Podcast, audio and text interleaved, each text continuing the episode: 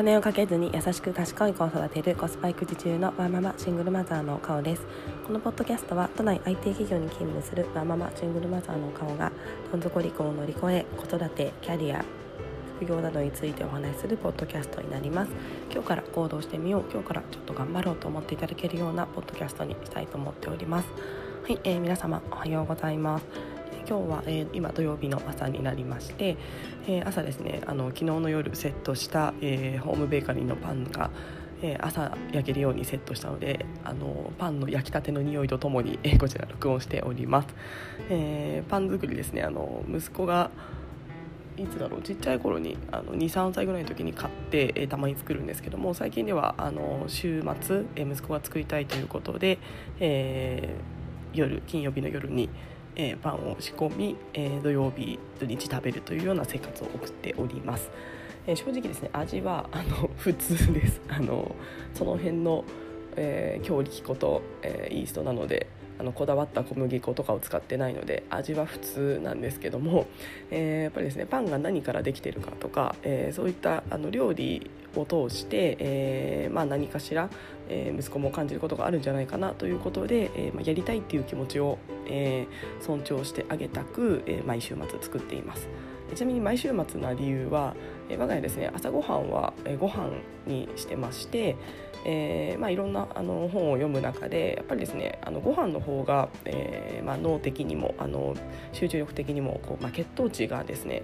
確か急激に下がらないんだったかな、ちょっとあのエビデンス忘れましたけども、あのご飯の方がいいというようなあののをですね、本でいろいろいくつかの本でも学びましたので、我が家平日は朝ごはんはご飯で、えー、土日はただ私もパン好きですし息子も好きなので土日はパンにするみたいな形で、えー、我が家の朝ごはん事情です。はい、ということでそんな、えー、パンの匂いとともにお伝えしたいと思っております。はい、でえ今日は、えー、とちょっと私がちょっと思ったことみたいなところをちょっとつらつらとお伝えさせていただくんですが、え昨日ツイッターでもツイートしたんですけども、え今あの小中高校生、えーまあ、コロナウイルスの影響で、えー、春休みが早めに、えー、来まして、まあ、さんがつからお休みという形になっているんですが、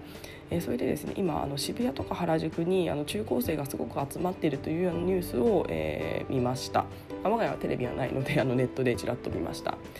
えー、でそのことについてですね、えー、ちょっといろんなことをちょっとぐるぐるぐるぐる考えて、えーまあ、自分の子育てに、えーまあ、どう生かすかみたいなところですね、ちょっともう考えたので、えー、皆さんに、えー、シェアしたいなと思っています。えー、ちょっとうまくまとまるかわからないんですが、えー、よろしくお願いします。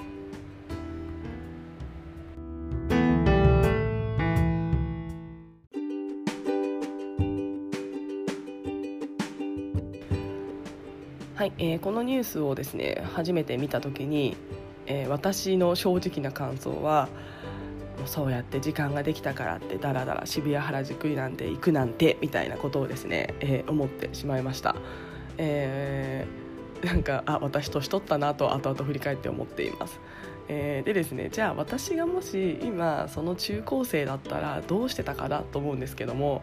えーまあ、私あの地元が東京じゃないので田舎なので、あのー渋谷原宿じゃないと思いますが、もし都内に住んでたらまあ行ってただろうなと思います。えー、でふとですねいろいろ思い出してみたら、えー、過去ですね、あのー、高校が何かでお休みだったんですね。雪大雪の影響だったか台風だったか忘れちゃったんですけども、なんか臨時でお休みになったことがなんかいちにちだけあった記憶があのぼんやりとあります。えー、その日ですね、あのーみんなでカラオケ行ってたなと思いまして、えー、何かこう天災あのちょっと天気の影響、自然の影響で休みになって、あの自宅にいなさいっていう意味で休みにされたのに思いっきりですね、あのカラオケに行ってました。えただですね、カラオケもあの私の地元あの遠いので車でじゃないといけないので、え誰かのお母さんに送ってってもらって行ったので、まあ、お母さん公認というかあのだったんですけども、まあ、そんなことをしてたなと思いました。なので、えー、本当にですね、あの中高生が、えー、急に休みになって、えー、そりゃポカンとするし、まあ、暇だよねって、えー、思いまして、最初はですね、あのツイッターもしたんですけども、やりたいことがないなんて、やっぱりやらなきゃいけないことが、えー、ポカッとなくなると、やりたいことがないからそうやって渋谷とか原宿行くんだなみたいな、息子にはそうなってほしくないなみたいな意味でですねツイートしちゃったんですけども、なんかツイートした後にこう寝る前とかあの読み聞かせしながらですねまたいろいろ考え事してたんですけども、なんかでも普通こう小中高生だったらそうだよなみたいなことをですねなんかふと思いました。なんかですね中高生、まああのー、多感な時期にそんなですねやりたいことに向かってこの空いた時間をどう使うかみたいなことをですね考えられないよねっていうことを思いまして、えー、なんだかちょっと、まあ、ツイートした後にですねごめんね中高生のみんな渋谷に行ったみんなと思いました、はいえー、さらにですねあの本当にまあ、あのやっぱりニュースって、まあ、ちょっとそういったあの否定的なものを配信するって私この間あのポッドキャストでも配信してだからテレビ見ないって言ってるんですけども、まあ、思いっきりですねニュースの、あのそう私みたいに多分みんな捉えると思うんですね。そんな時にいてけしからんみたいなあの気持ちが多分湧いちゃうと思うんですけども、まあ、そういった感情を煽るためにやってるニュースなので、まあ、私も思いっきりですねそれに操作されてるな、まあ、私が見たのネットニュースですけども、えーまあ、そういったあの意図にですね思いっきり引っ張られてるなというのにあの感じました。まあ、まだまだだなと思いました、はい、でやっぱりですねたまたまあの本当にたまたま行った人もいるかもしれないですし、普段ですね部活とかすごい頑張ってる人って逆にどお休みが全くない、えー、方もいると思います。私の友達なんかもあのお正月三が日以外は全部部活みたいなあの子もいたので、えー、そういった子がですねポカッと休みになった部活すらもない状態になったってなったらそりゃ渋谷原宿行きたいよねとあのそんなことを思いまして、えーまあ、別にですね渋谷原宿に溜まってたからって別に悪いわけじゃないですし、えーまあ、そこにですねちょっと悪い大人が何かあの犯罪に巻き込むようなことがあってしまったりすると本当に良くないとは思うんですけども、えーまあ、ずっとですね中高生の子にずっと家にいるなんて本当に難しいと思っています。私がもし本当にその立場だったら苦痛だと思いますし、私はあまり家が好きではない、えー、中高生だったので、えー、本当にですねその時間何してたかなと思うとうーん何してたんでしょうね、まあ、多分友達とちょっと遊びに行くとか、えー、まあそうですねもしかしたら頑張って遠征して渋谷原宿行ってたかもしれないですし、うーん、まあ、本当にあとは、まあ、多分私の場合は勉強してたのかなと思います。ちょっと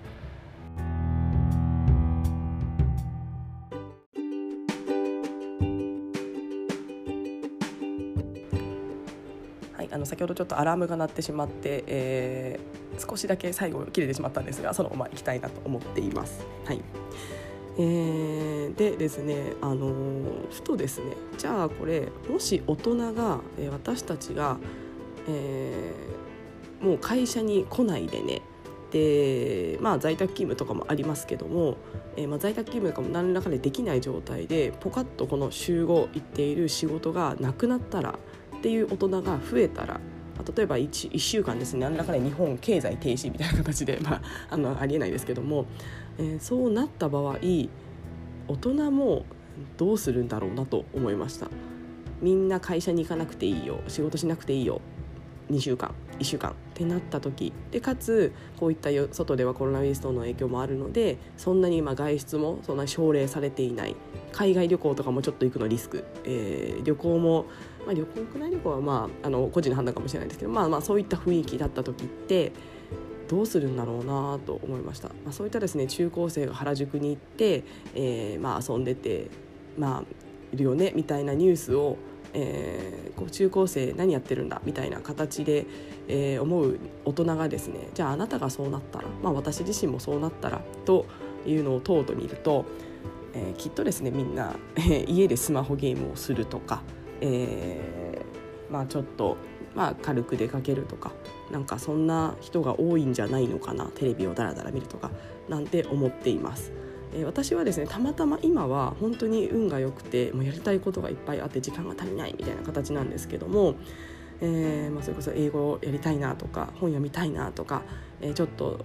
あの寝かせていたブログ書いてみたいなとか、ポッドキャストもっと出力したいなとか、なんかもういろんなやりたいことがすごいあって、あとはまあ息子とせっかくだからいろいろ遊びたいなとか、なんかいろんなやりたいことあるんですけども、多分いちねんまえの私だったら、えー、ポカッとにしゅうかん仕事しなくていいよってなったら、でかつ旅行行っちゃダメってなったら、海外旅行行っちゃダメってなったら、多分ですね、本当にその時間手持ち無沙汰にしてしまって、えー、貴重な時間なのに無駄にしてしまったんじゃないかなと思っています。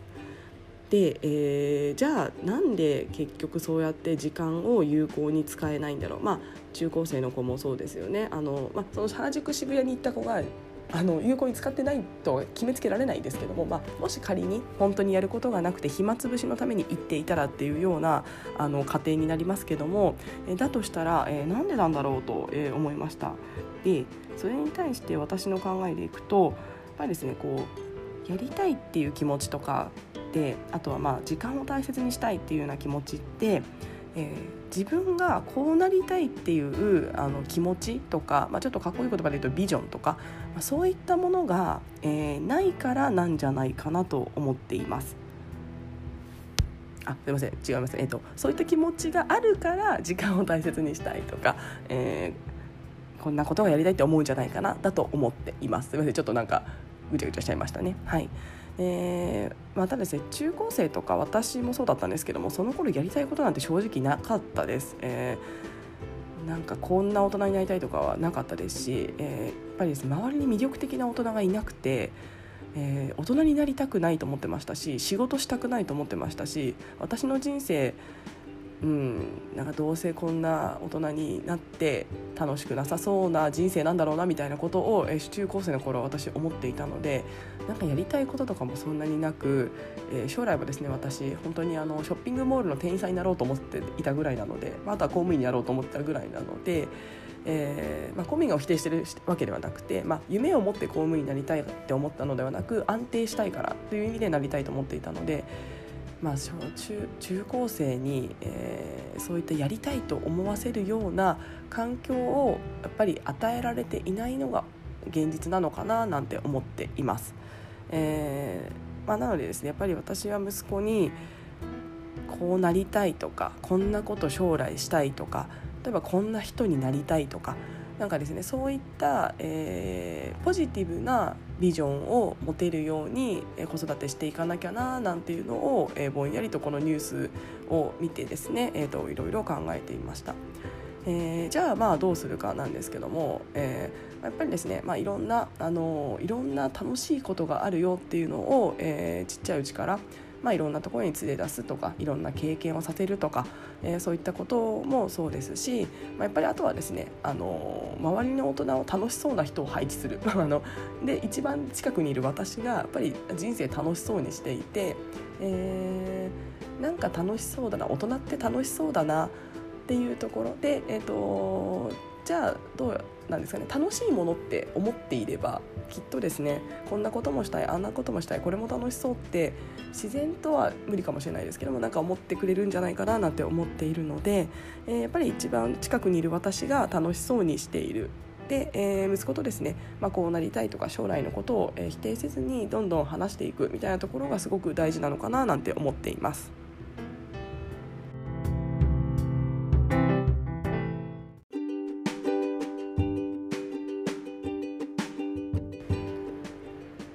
はい。えーまあ、そんなですね、理想通りにいかないとは思うんですけども、まあ、もしですね、えー、私が今中高生、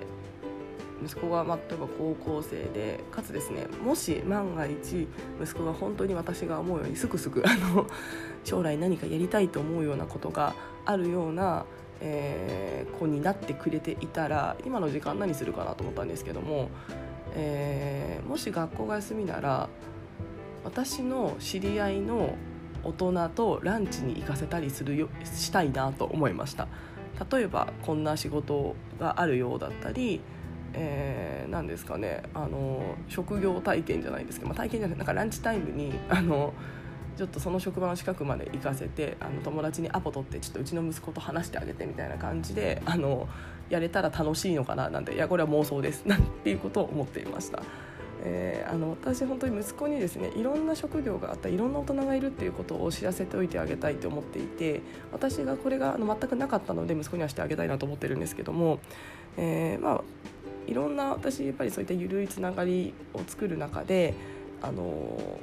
息子にそのつながりを、えー、何かいいあの機会を与えてあげたいなと思ってまして、まあ、例えば息子がえーとまあ、今のところ息子はですね、建築家になりたいととか虫博士になりたいとか、えー、あとはなんか発明家になりたいとか、なんかそんなことを言ってますので、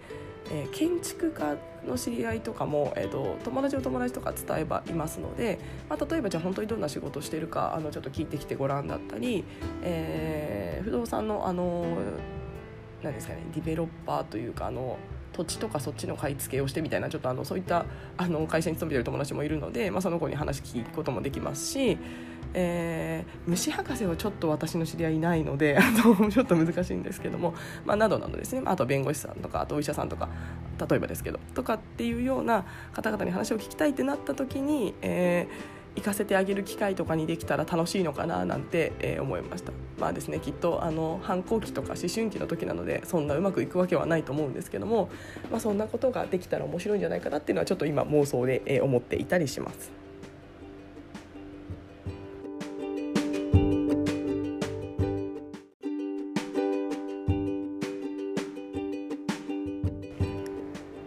はい、えー、実際の高校生のお持ちの中学生が高校生をお持ちの、あの方がですね、このポッドキャストを聞かれていたら、いやいやカオさんそんなうまくいかないからって思ってらっしゃるんじゃないかなとは思っています。まあきっとそうだろうなと思います、えーまあ、ただですね、まだあのうちの息子ろくさいですので、妄想であのそんな楽しい未来を想像、あのー、しながらですね子育てしたいと思っておりますので、えー、実際ですね、あの息子があのじゅうねんごぐらいにあのいややっぱり私のこれはただの理想論だったなと思うかもしれないんですが、今はですねあのポジティブな未来を想像しながら子育てしたいと思っておりますのでご了承ください。はい、